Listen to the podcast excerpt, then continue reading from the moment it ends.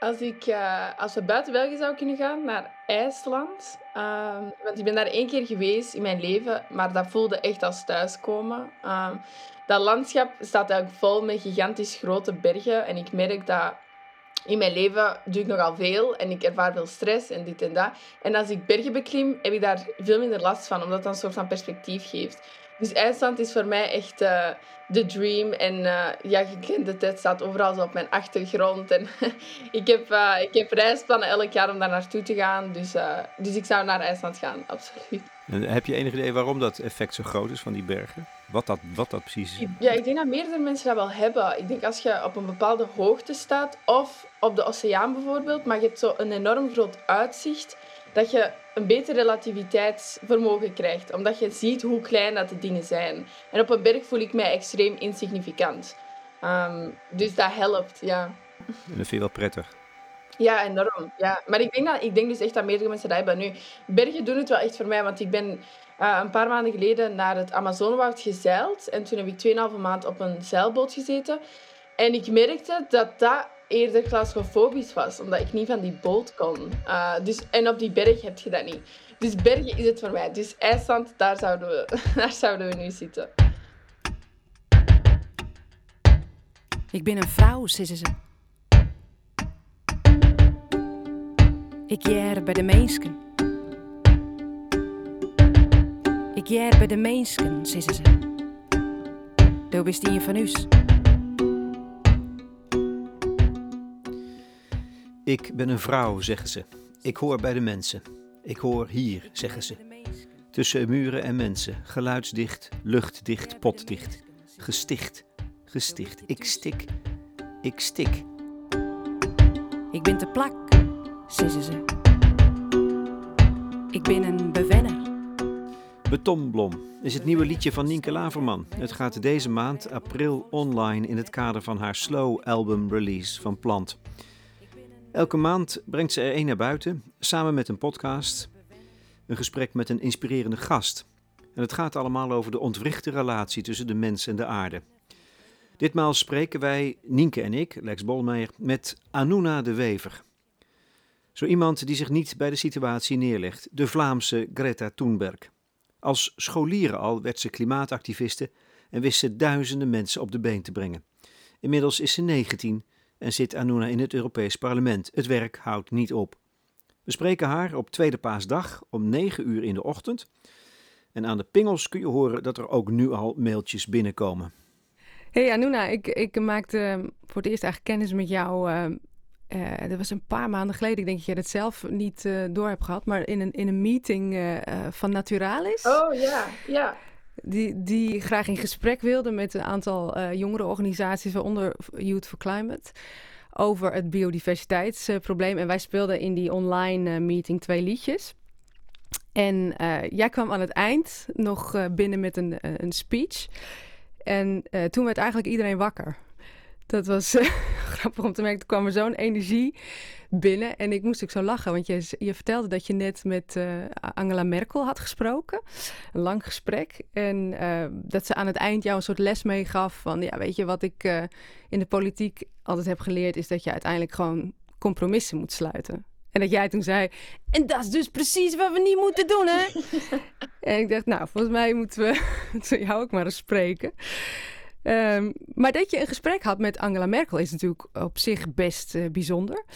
Uh, wat was de aanleiding en, en wat hebben jullie besproken? Ja, we hebben een open brief geschreven. En we is Ike, Louisa Neubauer, Greta Thunberg en Adelaide Charlier.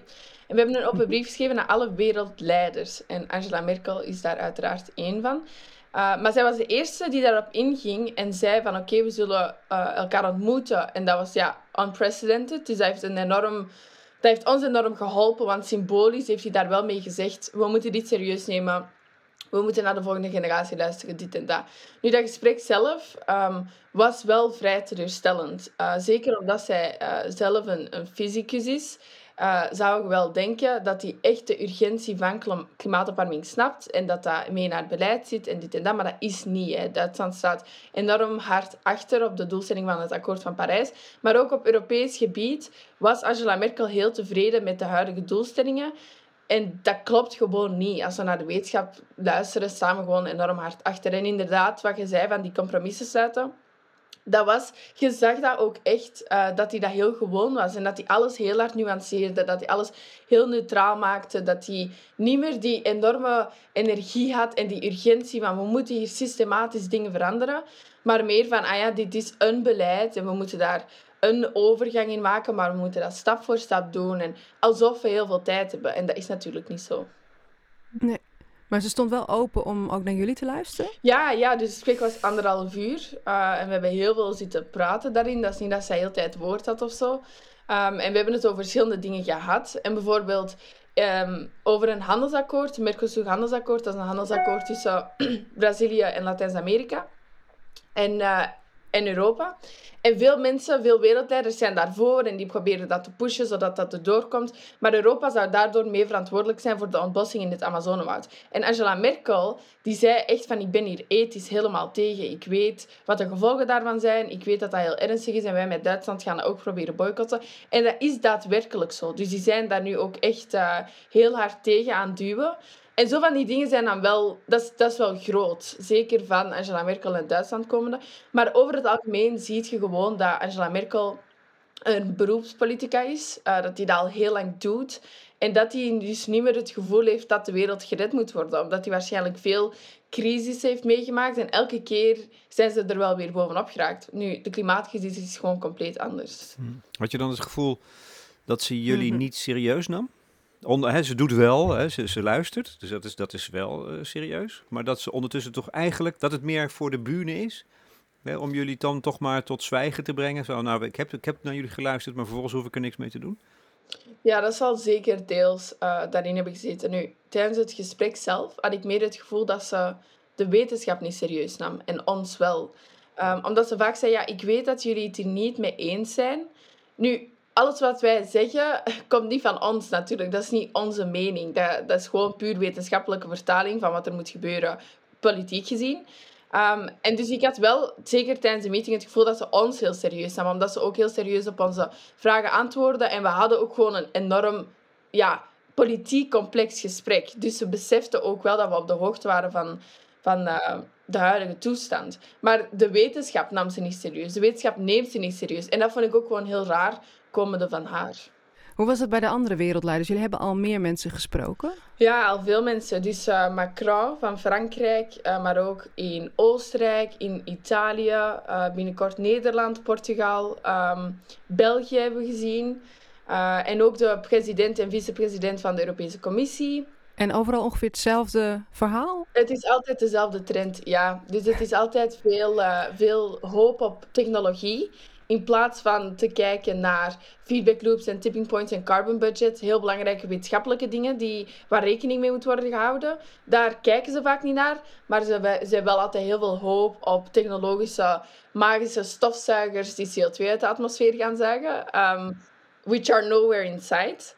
Um, ook heel vaak, democratie komt heel vaak naar boven. Ja, het gaat veel te snel en de mensen zijn nog niet mee. Nu, punt is, als wij als activisten de enige zijn die vertellen hoe ernstig het is, natuurlijk gaat er dan niet democratisch een groot platform komen van mensen. Als politici en media hier ook veel vocal over zouden zijn en ook zouden laten merken van oké, we zitten in een crisis en momenteel is ons politiek beleid dit niet onder controle aan het houden, dan zouden er ook veel meer mensen zich engageren. Dus het is ook deels door de politieke reactie dat er geen groot platform is. En van die gesprekken hebben wij dan. Ook precies of democratie gaat beter werken binnen 20 jaar als er hongersnood is in Afrika, als er miljoenen vluchtelingen aan de deur staan, als er overal extreme weersomstandigheden zijn. Dit is een moment voor politieke moed te tonen en leiderschap te tonen en dat gebeurt nu gewoon niet. En dus het is heel... Dezelfde trend is altijd heel genuanceerd, heel vaak, ook heel hoopvol. Van het komt wel goed, niet zo panikeren, maar dan denk ik, ja, wij vertalen gewoon de wetenschap. Het komt helemaal niet goed. De toekomst waar we naartoe gaan is echt geen toekomst waarin iemand wil leven. En dus wij zijn er dan vooral in die meeting om de urgentie terug aan te kaarten. En ik denk dat die plantjes wel um, geplant worden en dat die, dat die zaadjes wel geplant worden en dat die politici dat wel voelen van ah, oké, er is echt een urgentie. Omdat ik dat zelf ook weet door mijn job in het Europees Parlement. Als, er, als je elke dag omringd bent door mensen die de klimaatcrisis nuanceren, dan wordt het ook heel moeilijk om die urgentie te blijven voelen. En dus wij als activisten zijn daar goed om mensen eraan te herinneren. Maar was het voor jou om, weet je, naar die energie en die euforie ook van die klimaatmarsen in, in 2019, waar jullie echt tienduizenden mensen op de been hebben gekregen. Uh, hoe is het dan nu? Hoe hard is dan eigenlijk de klap nu je dan stuit via het Europees Parlement op die immense traagheid van, van systemen waar, waar we in zitten? Ja, dat is enorm. Hè. De politieke reactie op die klimaatmarsen is zo belachelijk geweest. Zeker omdat, los van de boodschap, waar dat ook gewoon duizenden jongeren, die zich aan miljoenen eigenlijk van over heel de wereld, die zich aan het engageren waren voor iets. En die zeiden, wij willen, met onze generatie, wij eisen een andere wereld, wij eisen een ander beleid, wij eisen een systeemsverandering. En daar werd gewoon in het begin heel hard mee gelachen. En jullie zijn pubers en jullie willen spijbelen. Maar ook nu nog, hè, Europa doet alsof we kijken op de been zijn met de Green Deal en de Europese Klimaatwet. Maar dat is totaal niet wetenschappelijk onderbouwd. En heel veel van het budget gaat nog steeds naar fossiele brandstoffen. Er wordt totaal geen rekening gehouden met de wetenschap die erachter zit. Dus het is heel moeilijk nu om, om die boodschap te blijven zeggen, omdat veel mensen echt een misconceptie hebben van er is naar ons geluisterd, ze hebben het onder controle, um, we're good, we hebben ons ding gedaan. En dat is totaal niet. Nu, we hebben gemerkt door de marsen dat er superveel druk is gezet politiek, dat er ook superveel gebeurd is. Alleen we zijn er nog lang niet. Maar daarom moeten mensen ook blijven geëngageerd zijn, omdat die druk wel nog steeds gaat nodig zijn. Dus ook na corona gaan er terug wereldwijd klimaatmarsen zijn. En we hebben opnieuw miljoenen mensen van over heel de wereld nodig om die druk te voeren. En is nog steeds die, die energie er? Merk je dat? Van, uh, is het ondertussen ook weggeëpt onder de jongeren zelf? Of, of is het nog hartstikke levend? Ik denk dat er zeker een, een, een stuk is weggeëpt, omdat ehm, door corona hebben veel mensen gewoon enorm in die crisis gezeten. En dat klopt ook, omdat het is ook heel duidelijk door corona hoe dat we eigenlijk met een crisis zouden moeten omgaan. Wat betekent wel veel geld vrijmaken, wel drastische maatregelen nemen, leiderschap tonen, naar de wetenschap luisteren. En dus dat is goed dat dat nu is gebeurd. En je ziet ook dat veel mensen dat zijn weggezogen. Maar daarom dat die boodschap nu heel belangrijk is van we zijn nog niet klaar. Er moet nog superveel gebeuren en het gaat niet gebeuren als we niet als maatschappij hier keihard druk achter zetten. Um, maar ik ben daar zeker ongerust over. En dus ik weet dat we na de zomer, waarschijnlijk als uh, de meeste mensen gevaccineerd zijn, opnieuw met die klimaatmarsen gaan beginnen. En ik heb daar zeker stress van, dat daar niet veel mensen op gaan afkomen, omdat we uit corona komen, omdat de media amper over klimaat heeft gepraat dit afgelopen jaar, ook al is er veel gebeurd. Ook omdat er op politiek vlak lijkt het echt alsof we het onder controle hebben, wat dat gewoon echt niet zo is. Uh, dus het wordt zeker een challenge. Uh, maar voor mij gaat alles terug naar informatie. Mensen moeten op de hoogte gebracht worden. En wij doen ons best daarover uh, als activisten om dat te doen. Maar politiek en media gaan dat ook moeten doen. Willen we terug die druk hebben die we hadden voor corona? Ja. Hey, even terug, hè. Je bent 19 jaar en je zit dus aan tafel met wereldleiders om het over de urgentie van de klimaatcrisis te hebben. Dat had je vast een paar jaar geleden ook niet uh, gedacht. Nee. Even hoe, dat allemaal, hoe is het allemaal begonnen? Ja, dus ik ben opgevoed door twee activisten. So it explains. Mijn ouders die waren altijd heel bewust van klimaatopwarming en ongelijkheid. En die hebben mij ook altijd heel bewust gemaakt van mijn privileges daarin. Als een witte, middelklasse Europeaan. En dus ik heb mij altijd verdiept in mensenrechten en ongelijkheid. Ik ben ook vroeger naar vluchtelingenkampen gegaan om eten rond te delen en meer te snappen rond die politieke situatie. Um, en toen werd ik 17 Um, en toen kwam klimaatopwarming meer aan bod in het nieuws, maar ook gewoon in mijn leven. Ik wist dat daar iets ernstigs aan de hand was. Alleen ik dacht echt dat politie het onder controle hadden. Ik dacht echt, als iets zo groot is, hebben politie het echt wel onder controle. Dat kan niet anders. Maar door mij daarin te verdiepen, heb ik dus ontdekt dat dat niet zo was. Gewoon totaal niet. En op een morgen um, zat ik aan de ontbijttafel en kwam mijn mama naar mij met een artikel van Greta Thunberg. Maar dat was toen nog super klein. Dat was alleen in Zweden. Dat was zo'n bijsluitertje van een Zweedse klimaatactivist. En ik dacht van, oké, dit is wat we moeten doen. Uh, we moeten gewoon met kei veel mensen protesteren. En we moeten ook civil disobedient zijn. Dus we gaan dat op een vrijdag doen, zodat mensen um, moeten spijbelen. Want dan alleen gaat de media er echt aandacht aan geven. Omdat we al 30 jaar klimaatmars hadden. Hè. En dus ik dacht, ik ga niet naar Zweden. Ik ga niet naast haar gaan zitten. Ik ga dit gewoon in België doen. Maar ik ga echt mensen oproepen. En toen eerste mars 3000 mensen, dan 15.000, dan 40.000. En toen begon ook heel die Europese klimaatbeweging op te starten. En toen werd dat globaal. En toen hadden we ineens 8 miljoen mensen op een global strike. Dus um, ja, dat was ongelooflijk. Wauw. Je, je bent gaan samenwerken ook hè, met Greta en Louisa en Adelide. Wat, wat, wat betekent dat binnen die hele ontwikkeling? Want jullie maken denk ik een vergelijkbaar proces door. Je, je, je staat er niet in je eentje voor maar wel op afstand. Wat, wat betekent, is het vriendschap geworden? Wat, Ja, absoluut. Dat is zeker. Omdat wij, ik heb gisteren nog een drie gebeld. Dus wij met vier bellen we elkaar eigenlijk elke week om, uh, om in te checken en het proces um, te bekijken en te zien wat dat de toekomstige stappen zijn en dit en dat. Maar je kunt dat zeker een vriendschap noemen, want ondertussen kennen wij elkaar al zo goed en wij hebben zoveel samengewerkt al, omdat de klimaatbeweging natuurlijk globaal is. Dus wij hebben, ik heb dan in België onze nationale acties en Greta in Zweden en Louisa in Duitsland. Maar in het algemeen zitten we gewoon allemaal in een globale klimaatbeweging met kei veel jongeren die zich daarvoor aan het engageren zijn. En dus we hebben al zoveel dingen samen georganiseerd um, dat we ondertussen heel hecht zijn geworden. En zeker ook uh, voor ons drie, voor mij, Louisa en, en, en, Greta. We zijn alle drie ook vrij bekend geworden. Uh, Greta enorm, maar ik en Louisa ook in ons eigen land. En dus dat proces van, oké, ineens word je in de media gesmeten en hoe moet je daarmee omgaan? Dat is natuurlijk ook zalig om dat te kunnen delen met andere mensen, um, omdat je er dan minder alleen in staat. Hoe moet je daarmee omgaan? Precies. Hoe ga, jij, hoe ga, jij, hoe ga jij daarmee om? Voor mij was het uh, gewoon heel snel heel duidelijk dat ik mij echt moest inlezen over alles. Over de wetenschap, over de politiek. Omdat ik in zoveel interviews en debatten zat met mensen die daar al jarenlang rond werkten. En onze boodschap was natuurlijk enorm radicaal. We moeten een systeemsverandering als we hieruit willen komen. En ik heb wetenschap nodig om dat te kunnen aantonen. Dus ik, heb, ik ben mij direct enorm gaan informeren. Ik heb mij omringd met mensen die daar veel over wisten, die onze uh, uh, zaak ook steunden en die daarmee konden helpen. Um, maar het belangrijkste is eigenlijk dat er was, een, er was niet zoveel stress langs mijn kant, omdat we echt gewoon gelijk hebben. En dat is het. Dus ik heb nooit stress om een vraag te beantwoorden. Ik heb nooit stress om in debat te gaan met iemand. Omdat at the end of the day hebben we gewoon gelijk. Zwart op wit. Alle wetenschap uh, doelt daarnaar dat onze boodschap gewoon klopt en dat we een systeemsverandering nodig hebben. Dus het, het belangrijke is gewoon van hoe vertaalt je dat en hoe zorg je ervoor dat dit aankomt bij mensen. En daar ben ik, daar ben ik ook beter in geworden naarmate de jaren. Oké, want dat vroeg me ook wel af. Want hoe ga je om met het feit dat je dus over zo'n dreigende crisis, die inderdaad helemaal wetenschappelijk gestaafd is, toch blijkbaar heel voorzichtig moet communiceren en je toon en je woorden altijd zorgvuldig moet afwegen. En eigenlijk de boodschap nooit precies kunt brengen zoals hij is. Hoe, hoe doe je dat? Ja, ik denk dat dat is zo. Ja, mensen vinden radicale verandering en daarom spannend en angstig. Um, nu, het ding is, wij hebben klimaatopwarming niet uitgevonden natuurlijk. Wij proberen daartegen te vechten. Dus wij zijn niet degene die daarmee afkomen. Wij, wij kaarten gewoon aan dat het gebeurt en we willen ook dat er iets aan wordt gedaan. Uh, en ik denk dat het voor mensen gemakkelijk is om dan op ons te schieten, in plaats van op het feit dat klimaatopwarming er is en wij gewoon in actie moeten schieten.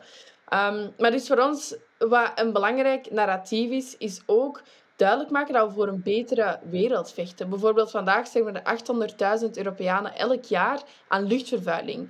We willen niet in zo'n wereld leven. We zitten in een, in een biodiversiteitscrisis waar 150 diersoorten elke dag uitsterven. We weten dat er gewoon miljarden extra klimaatvluchtelingen komen als we niks doen. Dat zijn dingen die er nu al zijn, die er aankomen en we willen vechten voor een betere wereld. En dus ik denk dat die radicale verandering, dat dat zo angstig is voor mensen, dat dat heel belangrijk is om altijd te blijven aantonen.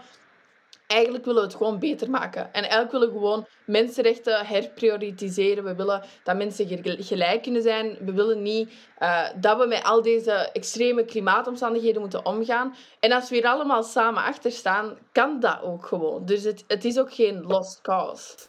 En, en, merk je dan dat er... Want je bent nu ook alweer drie jaar bezig, denk ik. Ja. Dat er de fascinatie over de hele wereld voor Greta, maar ook voor jou, had ermee te maken dat jullie zo jong waren, zijn. Hè? Scholieren. Hè? Scholieren? Dat is, dat is iets bizars. Dat, dat is ongekend. Maar dan ga je door. Je bent inmiddels al 19. Dus merk je dat er in de manier waarop er naar jullie gekeken wordt, hoe er naar jullie geluisterd wordt of niet geluisterd wordt, dat er iets verandert? Ja, ik denk dat mensen ons wel serieuzer zijn beginnen nemen. Dat het ook duidelijk is geworden dat wij niet een hype waren. Dus het was niet om is iets cool te doen als jongeren. Het is gewoon echt een kei ernstig probleem. En we gaan waarschijnlijk heel ons leven hier tegen moeten vechten. we krijgen hier niet meer weg. Ja, exact. En dat hebben we ook van in het begin gezegd. Hè. We gaan hier blijven totdat er actie wordt ondernomen. En er is geen actie genomen, niet de nodige actie. Dus we zijn er gewoon nog steeds. En dus ik denk dat daar mensen ons inderdaad serieuzer uh, zijn beginnen nemen omdat het in het begin echt leek alsof het inderdaad een hype was en een trend. En ah, dat duurt een paar weken en dan zijn we weer naar de volgende trend. En het is gewoon nu heel duidelijk geworden dat dat, dat, dat echt niet is. Hey, je besloot in 2019 ook met uh, eh, 30 jongeren naar die klimaatconferentie in de Chili te gaan. Per zeilschip, natuurlijk niet uh, met het vliegtuig. In navolging eigenlijk van, van Greta, die op die manier naar New York ging. Wat was voor jullie het, het doel van die reis? Naast, oké, bij die klimaatconferentie zijn, maar wat was het, het, het doel daarachter? Ja, dus wij wilden sowieso naar die klimaatconferentie, omdat wij eigenlijk in België de klimaatmarsen zijn begonnen naar aanleiding van de vorige klimaatconferentie, waar dat België als enige een heel belangrijk akkoord rond ambitie voor klimaatverandering niet had getekend. Mm. En daarom wilden we op deze conferentie zijn zelf, om ervoor te kunnen zorgen dat onze eigen ministers uh, dit wel serieus zouden nemen. En om vooral nationaal heel veel druk te zetten. Maar ondertussen waren er ook onderhandelingen bezig met organisaties binnen het Amazonewoud die heel graag wilden dat wij ook als Europeanen naar daar kwamen, omdat er allianties moesten worden gemaakt rond het Amazonewoud en rond het feit dat dat een werelderfgoed is en momenteel alleen Braziliaanse activisten aan het vechten zijn om het Amazonewoud te redden, terwijl dat, dat van overal moet komen. En ook Europeanen moeten zich inzetten om het Amazonewoud te bewaren, omdat wij ook mede verantwoordelijk zijn voor de destructie daarvan. En dus wij wilden sowieso naar de COP en die ging in Chili zijn. En we wilden ook naar Brazilië, hetzelfde continent. Dus we dachten, we nemen gewoon een zeilboot. We maken een enorm groot statement tegen vliegen en vliegtuigen en vlieggedrag van mensen. We werkten ook aan een uh, klimaatplan rond vliegen en duurzaam reizen op die boot. Dan gingen we naar het Amazonewoud. Daar hebben we dan al die organisaties en activisten en wetenschappers ontmoet om die allianties te maken. We zijn ook teruggekomen naar Europa. En we, het eerste dat we hebben gedaan zijn handelsakkoorden beginnen boycotten. Dus we hebben ons daar ook aan gehouden. En we zijn niet op de kop geraakt, want die is dus verschuift naar Madrid door de uh, spanningen in Chili, in de, in de Chileense bevolking. Maar we hebben toen wel negen andere jongeren van onze beweging naar de kop kunnen sturen, die daar voor ons de onderhandelingen zijn gaan doen. En volgens mij hebben jullie ook ontmoetingen gehad in de Amazone met de inheemse bevolking? Ja, het ding is, we hebben daar natuurlijk heel veel mensen ontmoet die in het Amazonewoud leven. Um, en die al decennia lang voor het Amazonewoud aan het vechten zijn. En die hebben ons echt duidelijk gemaakt van dit gaat over mensenrechten. Jullie praten constant over jullie toekomst, maar dit gebeurt nu vandaag met ons en met miljoenen mensen in het globale zuiden. En de enige reden waarom dat jullie over een toekomst kunnen praten, is omdat jullie in Europa leven en is omdat jullie zo veel privileges hebben en in die luxe leven en jullie hebben niet door wat er aan het gebeuren is. En die ernst is daar tien keer meer geworden. Maar ook die verantwoordelijkheid. Ik weet, doordat ik in Europa woon, hoeveel privileges dat ik heb. En dat geeft mij ook gewoon enorm veel verantwoordelijkheid om daarvoor te vechten. Nu in het Amazonewoud staan allemaal goudmijnen langs de Xingu River. En dat is de hoofdrivier waar dat alle uh, communities rond leven en zich koken en, en wassen. En ze gebruiken die rivier om te leven. En er zijn allemaal goudmijnen door Canadese en Westerse bedrijven van ons. En die zijn die rivier compleet aan het vergiftigen, waardoor dat veel mensen in het Amazonewoud aan het sterven zijn aan kanker. Dat is een voorbeeld van wat wij aan het doen zijn met mensen in het Amazonewoud. En dus die hebben zoiets van, wij hebben Europese activisten nodig die er ook actief tegen vechten. Dat kan niet dat wij alleen als mensen van het Amazonewoud dit woud proberen redden. Want dit woud is verantwoordelijk voor meer dan 20% van de zuurstof wereldwijd. Dit zorgt voor, voor regenval in heel Latijns-Amerika. We hebben dit nodig. Dit is een grote carbon sink en een enorm grote tool die we moeten gebruiken om klimaatopwarming tegen te gaan. Dus voor ons was dat echt een eye-opening van de urgentie weer, maar ook de mensenrechten achter het verhaal en de verantwoordelijkheid die wij hebben. Ik heb ook nog, nog, nog eh, zowel over deze ontmoeting in het woud als over de, de, de zeereis, de zeiltocht. Het staat natuurlijk allemaal ook in het teken van de strijd en van de, de, het, het onheil, het dreigende onheil. En je vertelde net al dat je je claustrofobisch voelde op het schip. Maar was er ook iets van schoonheid uh, in, in bijvoorbeeld de tijdsbeleving? Hè, twee maanden alles is vertraagd. Dat is een totaal andere manier van leven. En ik kan me voorstellen dat je met de inheemsen ook, dat er ook wel eh, ook, ook schoonheid is geweest. Of een heel andere manier van omgang met de aarde waar je, waar je even deel van mocht uitmaken. Kan je daar misschien iets over vertellen?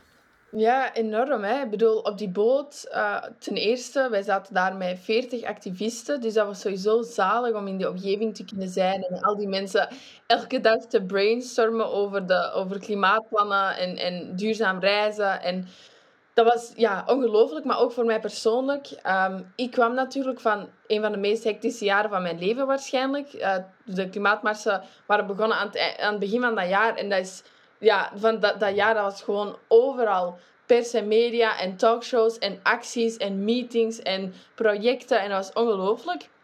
En dat was echt een pauze voor mij. Van, en nu zit ik op die boot. Ik heb geen bereik. Ik heb geen contact met niemand. Dit is gewoon een pauze. En ik kan reflecteren en nadenken over wat er in godsnaam gebeurd is.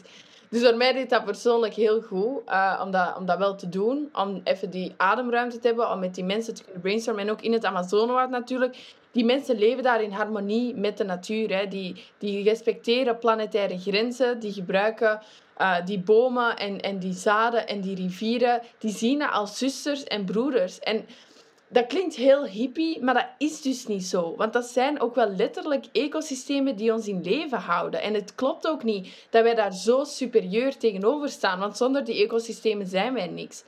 Dus voor mij was dat ook zo weer een dat is inderdaad echt zo'n soort van pauzeknop. Zeker als je van Europa komt, een supergrote massaconsumptiemaatschappij, waarin dat wij compleet afgeleid worden van wat wij eigenlijk aan het doen zijn door ons kapitalistisch systeem, door alle dingen die wij heel tijd eten en kopen. We zijn totaal niet bezig met welke, welk effect dat, dat heeft op de natuur. En in het Amazonewoud werd dat heel duidelijk. En dus dat was super mooi om te zien. En daarom dat, dat Amazonewoud heeft mij als activist ook geshaped. Ik heb ook hier een tattoo laten zetten daarna. Eh, van een hummingbird. Ehm, en long story short, dat staat voor verantwoordelijkheid. En dus ik zou zo graag hebben dat veel meer mensen naar het Amazonewoud zouden gaan om te zien wat er daar gebeurt. Of een boeken te lezen over wat er daar gebeurt. Omdat dat een heel ander perspectief geeft op de strijd die we elk aan het voeren zijn. Was het, je het ook, waren er ook ontroerende dingen? Heb je die, of op de boot of, of in het woud? Ja, alles was enorm ontroerend. Hè. Ik bedoel, de mensen die in het Amazonewoud leven, dat zijn zo'n fantastische mensen. En die vechten al decennia lang voor de Amazonewoud. En die zijn totaal niet bezig met heel dat politiek gelul waar dat wij in Europa mee bezig zijn. Die zijn gewoon heel grounded over dit gebeurt er en moet ik iets aan doen. En die benaderen dat ook met liefde. Die benaderen dat niet met maatregelen en politiek beleid en onderhandelingen. Dat komt puur uit liefde voor de natuur en liefde voor elkaar, dat die al decennia lang voor dat woud aan het vechten zijn. En dat is eigenlijk ook de essentie van activisme. We vechten voor iets omdat we in iets geloven, omdat we van iets houden, omdat we iets beter willen, omdat we idealen hebben. En dus dat is enorm ontroerend om gewoon zo'n lange tijd met zo'n mensen um, geassocieerd te zijn en, en daarmee rond te hangen en daarmee na te denken. Omdat nu, nu zit ik in het Europees Parlement, ik werk heel de dag met klimaatbewegingen. Dat is sowieso een andere attitude. Ehm, en dus ik denk dat heel veel politici bijvoorbeeld daar ook heel veel baat bij zouden hebben om een paar weken met zo'n mensen te zijn. Om terug de essentie in te zien van wat wij elkaar aan het doen zijn. Hey Anuna, ik heb je uh, twee nummers toegestuurd. Waaronder het nummer uh, Betonblom. Dat brengen we dan deze maand uh, uit. En ik zal zo uitleggen waarom, maar eerst ga ik even een stukje zingen. Doen we elke keer, dan weet de luisteraar ook uh, waar we het over hebben. Oké, komt-ie. Ik ben een vrouw, sissen ze. Ik jaar bij de meensken. Ik jaar bij de meensken, sissen ze. Do bist een van us. Ik heb een thuis, sissen ze. Ik jaar bij de meensken. Ik jaar bij de meensken, sissen ze. Daar bist je thuis. Ik ben te plak, sissen ze. Ik ben een bewenner. Een bewenner van een stad dat elk wijzen wil, dat elk het rijden wil, maar vol is vol. Net elk die uit. Ik ben te plak, sissen ze. Ik ben een bewenner.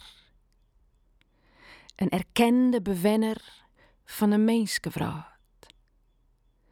Er staan morren om me heen. Ik kan rennen van de keuken naar de kast en waarom. Er is een vlier en een plafond. Ik weet om jermen terug beton dat mij beschermt zien wat komt. Zien alles, zien alles wat van boeten komt. Dan bist je veilig, sissen ze. Hier is alles eigen, sissen ze. Dan bist je thuis, sissen ze. Dan bist je van us, sissen ze. Ik ben te plak, sissen ze. Ik heb het voen, sissen ze. Ik heb een hoes van beton in de stad en een man die thuis komt elke joen. Ik ben gelukkig, sissen ze. Ik heb het troffen, ze. Ik ben vrij, sissen ze. De vraat leidt om mijn voeten. Ik ben een vrouw, sissen ze. Een jonge blom, sissen ze. Ik ben een vrouw in de fleur van haar lippen, maar hoe zit ik watel in beton? Hoe, hoe wortel je in beton, uh, Anouna? Ja. ja misschien eerst, eh, eerst jouw reactie eh, horen voordat ik zelf invul waar dit voor mij over gaat. Ja, heel mooi, absoluut. Ja, ik was echt uh, mesmerized. Ja, dankjewel. En voor mij eh, nou gaat het echt uit het, over het breken uit systemen eigenlijk. Misschien wel het gevoel om zelfs uit het mens zijn te willen breken. En dan niet het mens zijn op zich, maar het mens zijn zoals wij dat hier in het Westen inmiddels hebben ingekleurd. Um, hoe we ons eigenlijk in een systeem van denken hebben gemanoeuvreerd. Uh, wat helemaal los staat van de natuurlijke wereld. En, en wat eigenlijk uh, mens, dier, plant, alles uh, uitbuit. En dat je gewoon soms het verlangen hebt. dat je denkt, ik, ik, wil daar niet bij horen. Ik wil daar uitbreken. Laat mij maar wortels schieten en een, een plant worden. Herken jij dat gevoel? Ja, enorm. Ja, ik vind het heel mooi. Dat, dat is ook echt zo. Hè? Dat het, los van de, de emissies in de atmosfeer en, en de mensenrechten en dit en dat, gaat het inderdaad over wie willen we als mens kunnen zijn in een maatschappij. Um, en inderdaad dat losbreken van al die sociale constructies. En dan gaat dat niet alleen over hoe dat we onze maatschappij runnen, maar ook hoe dat we tegenover liefde staan. Hoe dat we staan tegenover wie dat we willen zijn, wie dat we kunnen zijn, welke ongeschreven regels dat er ons worden opgelegd.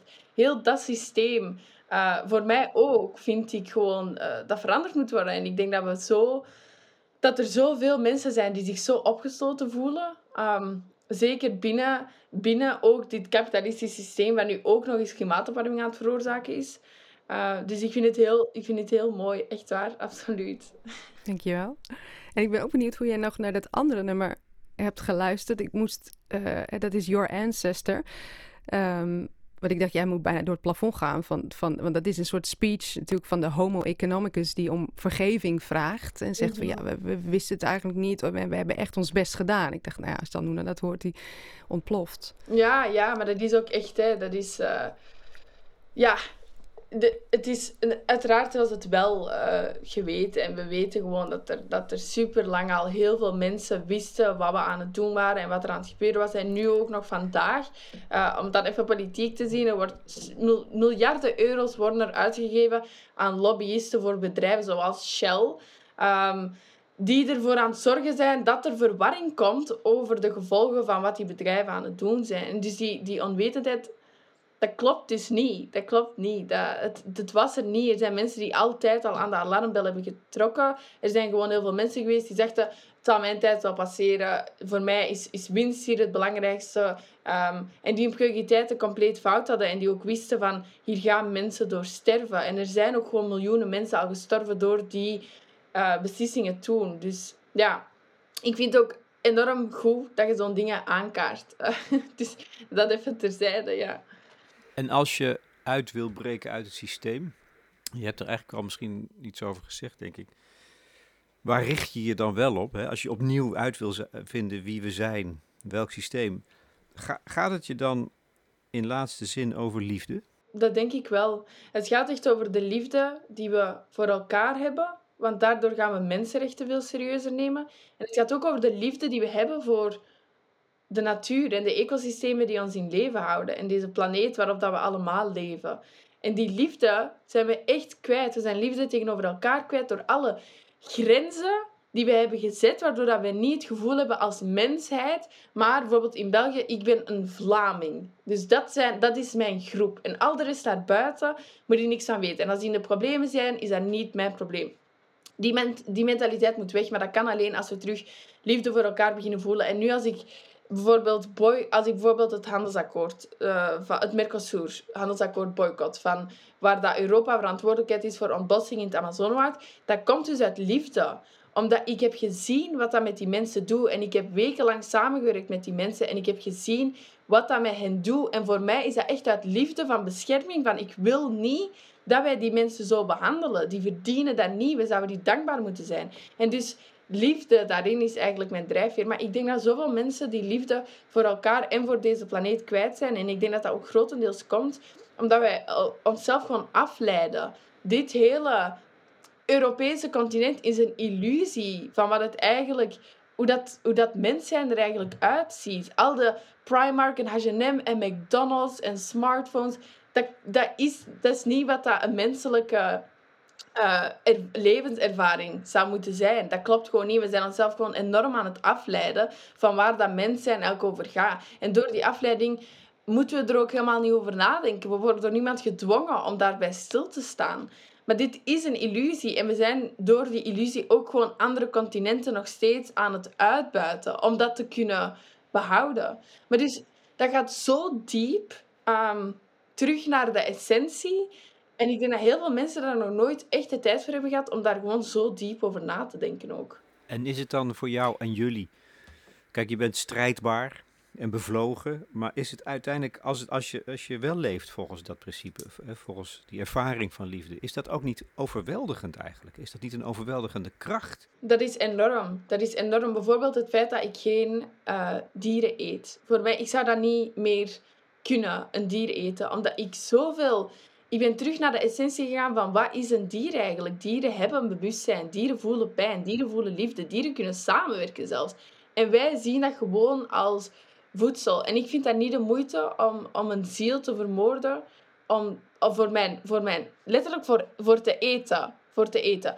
En dus dat voor mij, vegetarisch, veganistisch zijn gaat, komt uit, uit liefde voor mij. Um, en dat is zo mooi, dat is zo overweldigend, dat ik dat zo hard voel, die liefde. Um, en ik denk dat heel veel mensen ook echt een gelukkiger mens zouden worden als die dat doen. Bijvoorbeeld, ik draag ook geen fast fashion. Ik ga niet naar Primark of Zara of H&M. Omdat ik weet dat daar kinderuitbuiting uit zit. Elk weet iedereen dat. Maar we, blijven, we, we proberen al gewoon om daar niet veel over na te denken. En ik doe dat niet meer. En ik, ik heb zelf als mens beslist, wat vind ik belangrijk? Waar ga ik mijn prioriteiten stellen? Wie wil ik zijn als mens? En nee, ik wil geen deel zijn van dat systeem. En nadat ik die beslissing heb gemaakt, voel ik me ook zoveel beter over wie ik ben en, en wat ik doe en welke beslissingen ik maak en hoe dat ik leef. En ik denk dat heel veel mensen dat zouden hebben als ze gewoon de tijd zouden hebben om daarbij stil te staan en even weg worden getrokken uit deze illusie. Maar dat is een prachtige insteek, hè? Omdat, vanuit, omdat veel meer vanuit liefde te communiceren. Is dat ook iets waar jullie het met z'n vieren, hè, met uh, Louisa Neubauer en Greta Thunberg, over hebben, al, om dat als uh, toekomstige toon veel meer in te zetten. Ik, kan, ik zit nu te denken van de, de toon tot nu toe, maar dan heb ik het vooral misschien over Greta Thunberg, was ook heel beschuldigend. Uh, zou zo'n toon die je nu uh, niet veel inspirerender zijn?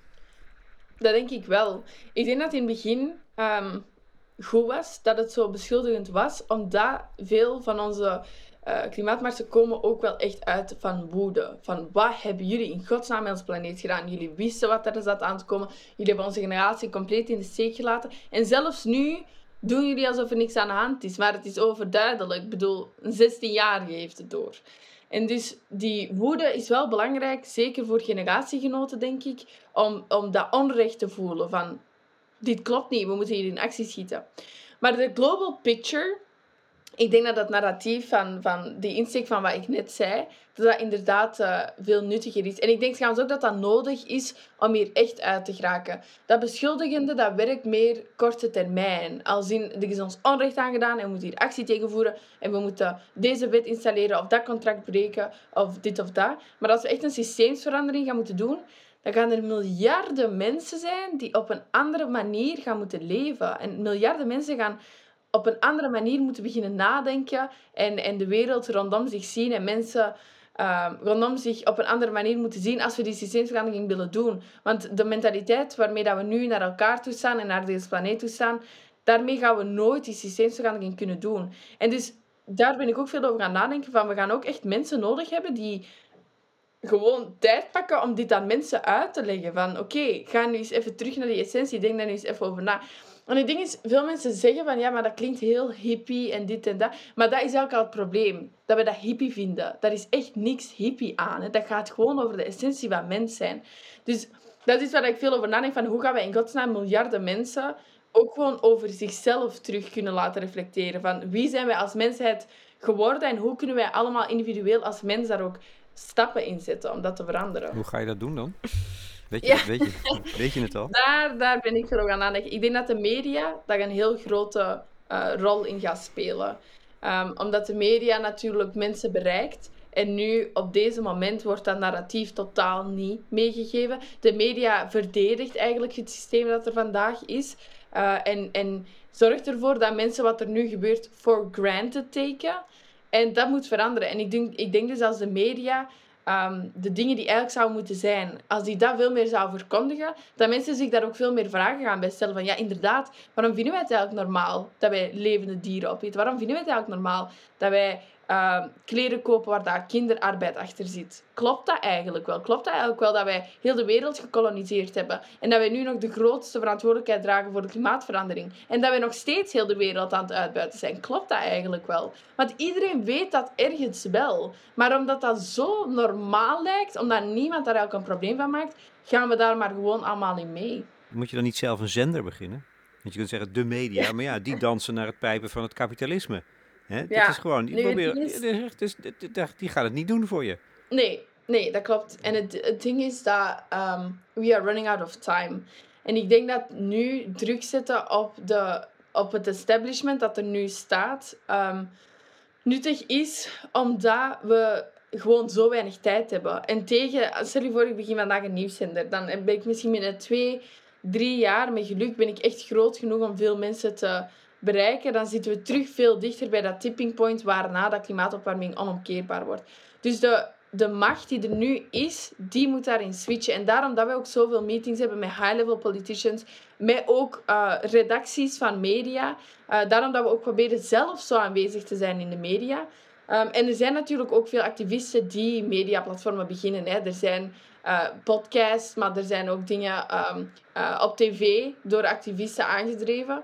Um, en daar doen we dan ook natuurlijk mee mee en dat supporten en dit en dat. Maar het gaat van veel hoeken moeten komen. Maar om dat narratief vertolkt te krijgen, dat kan op heel veel verschillende manieren. Net zoals deze podcast en Ninkaar Muziek. Dat, is ook, dat zijn ook dingen uh, die mensen doen nadenken. En dus als heel veel mensen een steentje bijdragen, kan het eigenlijk echt heel snel gaan.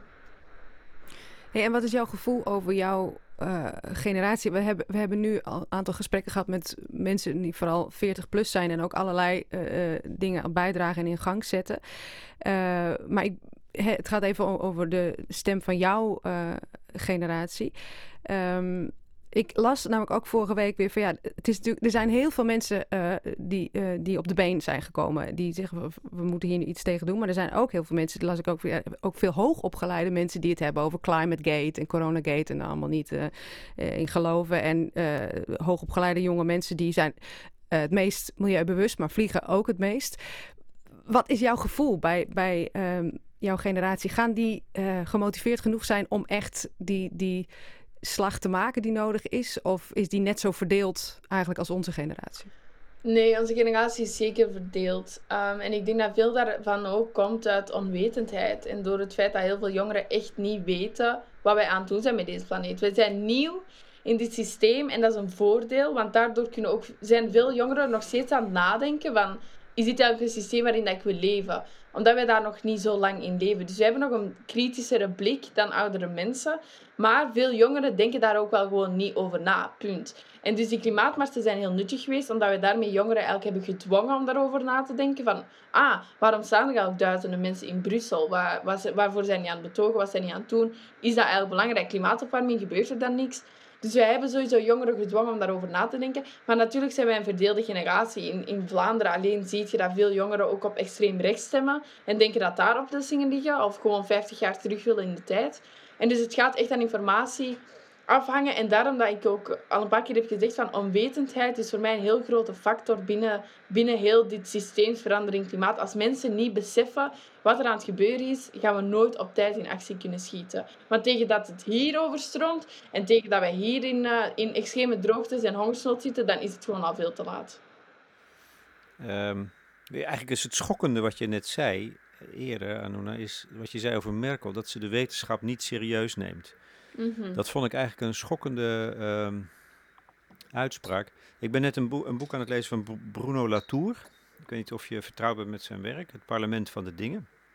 Die eigenlijk zegt, je moet een nieuw soort forum creëren, waarbij juist wetenschappers en politici allebei samen uh, onderzoek doen. Dus dat je dat, gap uh, overbrugt tussen die twee instanties. Want de wetenschap vertegenwoordigt, zou je kunnen zeggen, de dingen de natuur, de rivier. En de politiek vertegenwoordigt de mensen en de belangen. En die zijn gescheiden. En hij zegt, ja, breng het samen. Dat vond ik wel echt uh, ja, mind-blowing bijna. Van hoe doe je dat precies? Ja, nee, maar dat klopt. En het ding is momenteel in het Europees uh, instituut, dus in de EU, zijn er onderhandelingen bezig rond een ECCC. En dat is een European Climate Change Council. En dat zou een raad zijn van wetenschappers die beleid nakijken, die voorstellen geven voor beleid, die checken of we ons aan onze doelstellingen houden en dit en dat. Maar die onderhandelingen zijn ongoing. En natuurlijk zijn er heel veel lidstaten die dat aan het blokkeren zijn, omdat die beseffen dat als je wetenschap in politiek brengt, dat we gewoon keihard achter staan en dat er keihard moet gebeuren. En daarmee gaan politie ook veel minder wegkomen met dingen. Dus ik denk, er zitten sowieso weten, er zitten wetenschappers in politiek. Er is altijd een soort van relatie geweest, maar totaal niet genoeg. En dat moet inderdaad gebeuren om, om dit op een niveau te krijgen dat we echt crisis kunnen aanpakken als een crisis. Ook het IPCC, die geeft uh, rapporten vrij van wat er politiek moet gebeuren. Dus die doen daar ook echt een aanleiding naar. Maar de blokkade komt echt vanuit politici. Omdat politici beseffen dat ze niet goed bezig zijn. Politici weten heus wel dat ze niet naar wetenschap luisteren. En dus is het voor hen ook heel onhandig om dan wetenschappers te hebben die hun daar elke dag aan herinneren. Um, maar narrowing the gap, en ik vind dat wij dat als activisten ook wel deels doen, doordat wij constant zeggen, listen to the science. Dat is eigenlijk de, de, de kernboodschap van onze, van onze marsen geweest. Listen to the science. Het gaat ook niet over ons als jongeren, als generatie. Het gaat echt over de wetenschap en er wordt niet naar geluisterd. En dus wij hebben ons platform dan proberen gebruiken om, om, om die boodschap te verkondigen. Maar ook andersom, de wetenschap heeft ook de taak om de verbinding te maken met de, de, de maatschappij. Net zo goed natuurlijk. Het gaat twee kanten op. Nee, dat klopt. Absoluut. En dat is ook het, dat is een probleem binnen de wetenschappelijke community, dat er veel rapporten en onderzoek worden gedaan, maar dat bereikt de mensen niet. Omdat wetenschappers geen mensen zijn met platformen. Die moeten um, hopen dat hun onderzoek wordt opgepikt door platformen die mensen kunnen bereiken. En dus ook de, de, de wetenschappelijke community kan daar meer stappen in zetten om ervoor te zorgen dat zij een grotere informatiebron kunnen zijn voor mensen zelf. Omdat dat nu gewoon heel um, hoogdrempelig is om, om echt, echt de wetenschap te, te kunnen bereiken die nodig is. Zelfs ik ben vaak zoek van, ja, hoe zit dit nu eigenlijk? En hoe, komt dit nu? En ik moet daar echt veel research naar doen om, om die vragen te beantwoord te krijgen. En dat zou niet moeten uh, voor mensen. En dus we moeten dat inderdaad laagdrempeliger houden. Maar er is wel veel meer push vanuit wetenschappers om samen te werken met politici dan politici naar wetenschappers. Ik ben een vrouw, zeggen ze. Ik jaar bij de mensen. Ik jaar bij de mensen, zeggen ze. Doe bist een van.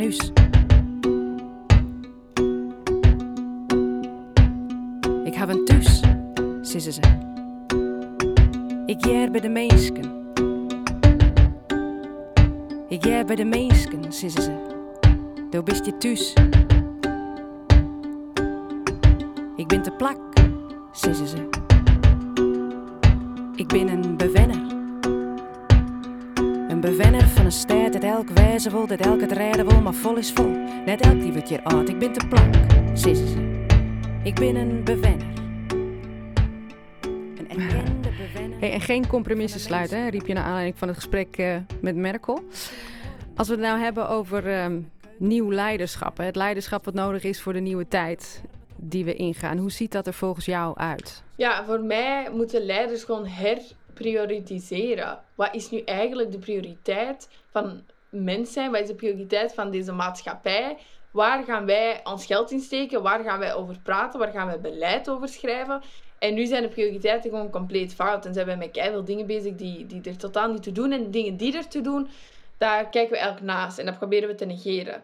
Maar dit heeft voor mij ook veel te maken met, uh, met geschiedenis en de historische ontwikkeling van hoe dan nu de macht en de rijkdom verdeeld is in de wereld. En het is gewoon heel duidelijk dat de westerse wereld hun best wil doen om onze macht en onze rijkdom te behouden, in plaats van gewoon eerlijk te zijn over het feit dat we de wereld hebben uitgebuit en dat het ook gewoon tijd is om terug te geven en terug te luisteren en terug allianties te bouwen en ervoor te zorgen dat we terug samenkomen als één mensheid. Dus voor mij gaat nieuw leiderschap daarover. Wat is belangrijk? En momenteel, mensenrechten zijn echt absoluut geen prioriteit. Echt absoluut niet. Er worden zoveel mensen uitgebuit en we weten dat en we doen er echt absoluut niks aan. En ook als het gaat over klimaatopwarming. We weten dat we in Europa meest verantwoordelijk zijn samen met Amerika en China, maar we zijn niet degene die daar de grootste stappen in aan het zetten zijn. En, we, en dat is ook omdat we weten dat wij niet de mensen zijn die de eerste gevolgen gaan dragen van klimaatopwarming. We weten dat het nog even gaat duren tegen dat het bij ons komt.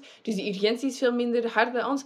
En dat we weten van, ah ja, tegen het einde van de eeuw gaat de, gaat de populatie van Afrika verdubbelen. Maar de voedselvoorraad gaat reduceren met de helft. Of in, in Azië zijn de Marshall Islands aan het overlopen, waardoor dat er gewoon keihard mensen op de vlucht moeten of in het Amazonewoud zijn de bossen aan het afbranden, dus meer dan 20 miljoen mensen zijn hun thuis kwijt. Maakt ons het uit. En dat is echt de mentaliteit. En dat is een heel bruut gezegd, maar als je kijkt naar het politiek beleid rond die dingen, is dat gewoon de mentaliteit. Dat is geen prioriteit voor ons. En dus voor mij gaat echt leiderschap daarover. En leiderschap gaat ook over ervoor zorgen dat je mensen meekrijgt in dat verhaal. Als politici tegen mij zeggen, ja, maar ja, de, de mensen staan er niet achter, al die, al die uh, extreme uh, oplossingen die jullie aanreiken. Ja, het is ook uw taak als leider om ervoor te zorgen dat mensen daar wel achter staan en dat die geïnformeerd zijn over waarom dat moet gebeuren. Dus voor mij ziet dat er zo uit. En dat duidt ook heel duidelijk aan dat we echt niet zoveel leiders hebben vandaag de dag. Heb je voorbeelden? Ja, Alexandria Ocasio-Cortez, um, Bernie Sanders in Amerika dan wel, maar die zijn enorm vocal en enorm die zijn niet politiek correct. Die zeggen gewoon waar het op staat. Um, en ik denk dat dat ook nodig is voor mensen om te beseffen waar het eigenlijk gewoon op staat. Door al dat politiek gelul rond al die extreme globale wereldproblemen, lijkt het ook altijd heel genuanceerd en heel oké en heel complex, maar dat is gewoon niet. Um, en hoe kijk je naar iemand als Jacinda Ardern? Omdat we het ook net hadden uh, om vanuit liefde meer dingen te doen. Dat spreekt toch ook wel uit hoe zij de dingen aanpakt? Ja, nee, absoluut. Absoluut, zeker. En daarom, het ding is, er zijn ook uh, er zijn rolmodellen. Er zijn mensen die hier duidelijk eh, dat wel kunnen. Uh, en dat is super hoopgevend en die moeten ook alleen maar support worden. Maar veel mensen die nu echt beslissingen nemen, zoals Biden, zoals Angela Merkel, zoals Macron, Um, die zijn daar gewoon niet. En die verschuilen zich achter politieke excuses om deze crisis aan te pakken. En dus dat is voor mij geen, geen leiderschap. Ja, zo simpel is het. Hm. En hoe zie jij jouw eigen rol uh, in dit hele verhaal vanaf nu? Ik denk dat ik als activist en wij als activisten de rol hebben om die urgentie te blijven aankaarten. Um, en dit geen politiek debat te laten worden. Want we zijn aan het debatteren over iets waar niet gedebatteerd over kan worden. Je kunt niet onderhandelen met de wetten van de fysica. We zijn de planeet kapot aan het maken. Punt. Dat is een feit. En we zijn daar nu ook niet echt iets aan doen. Punt. Dat is een feit. Dat is geen onderhandeling. De onderhandeling vindt plaats in wat gaan we daaraan doen. En dat is een onderhandeling tussen wetenschap en politiek. Maar die boodschap van... Dit is geen debat meer dat we deze planeet aan het kapot maken zijn. En er moet naar de wetenschap worden geluisterd. Die urgente boodschap daar kunnen wij als jongeren ons mee achterzetten. Um, omdat, en zeker wij als jongeren in Europa, omdat wij al die privileges hebben en ook die tools en resources om inderdaad superveel druk te zetten. En we hebben dat ook gemerkt. Als je met miljoenen mensen van over heel de wereld marst, zet je gewoon superveel druk en gebeuren er dingen. En dat is echt terug de macht bij de mensen leggen. En mensen ook doen beseffen hoeveel dat wij eigenlijk zelf kunnen beïnvloeden als we maar willen. En dus daar ligt voor mij de, de rol van ons activisten. En dan blijf je dus ook in de rol van activist. Je hebt bijvoorbeeld niet politieke aspiraties. Ja, misschien wel. Tuurlijk wel. Omdat ik, het ding is, wat ik wil is impact hebben. Maar dat kan als activist, dat kan als vrijwilliger, dat kan in een internationale organisatie, maar dat kan ook in de politiek. Het enige voordeel dat ik zie aan de politiek, is dat die structureel dingen kunnen veranderen.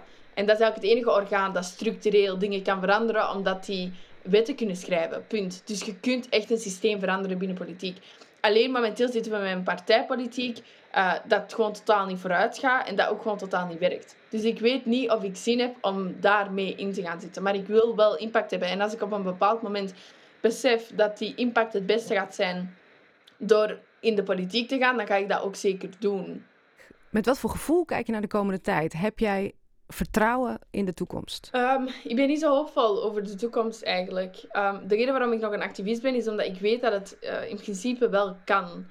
Um, maar er gaan echt heel grote, snelle dingen moeten gebeuren uh, als we het willen halen. maar het kan wel, dat is het ding. Dus ik ga daar ook voor blijven vechten.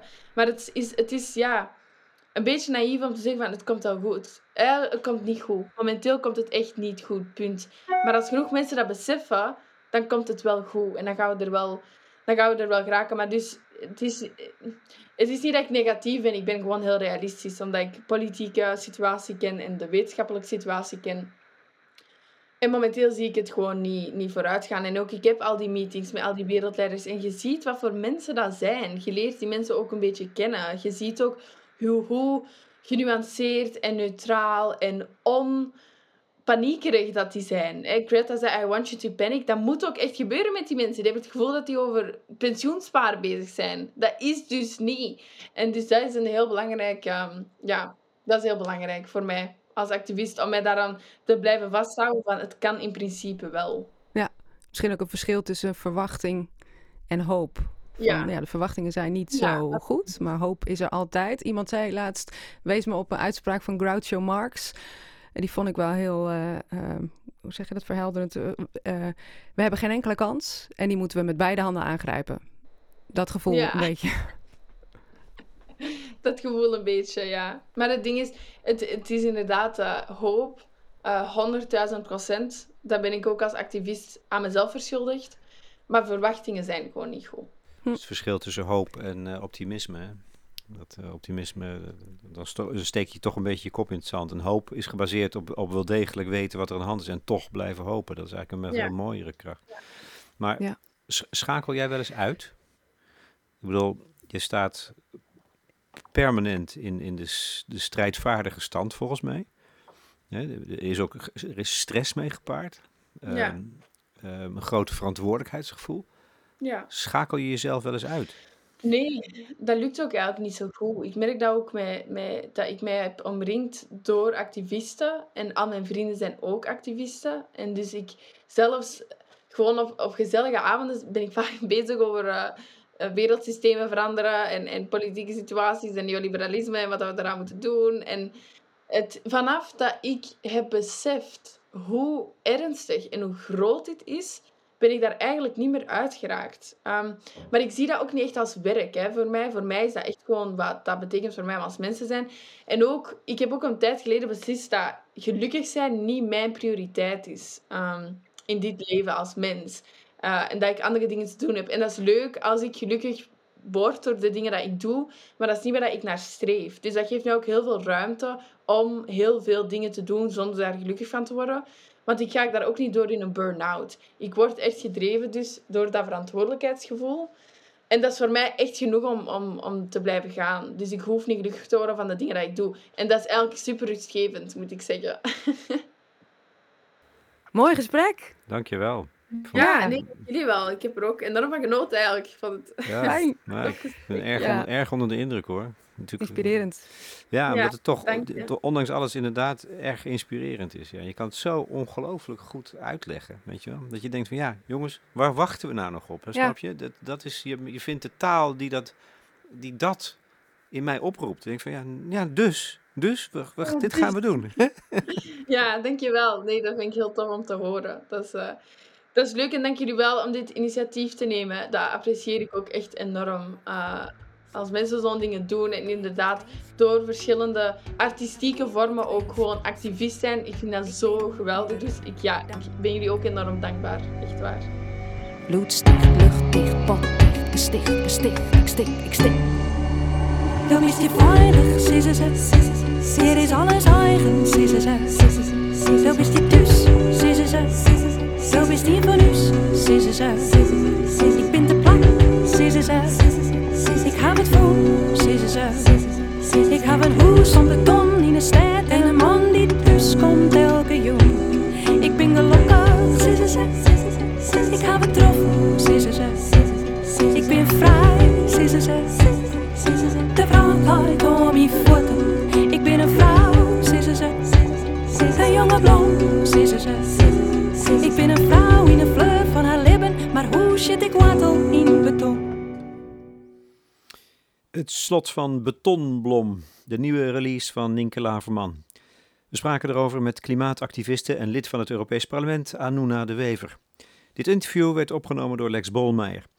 Betonblom is het zesde liedje dat Nienke Laverman uitbrengt in het kader van de Slow Album Release van Plant. En in september van dit jaar zal het hele album, gemaakt samen met Sietse Bruiksma, verschijnen als cd. Als voorstelling gaat Plant over de ontwrichte relatie tussen de mens en de aarde in première op 15 oktober in De La Mar in Amsterdam.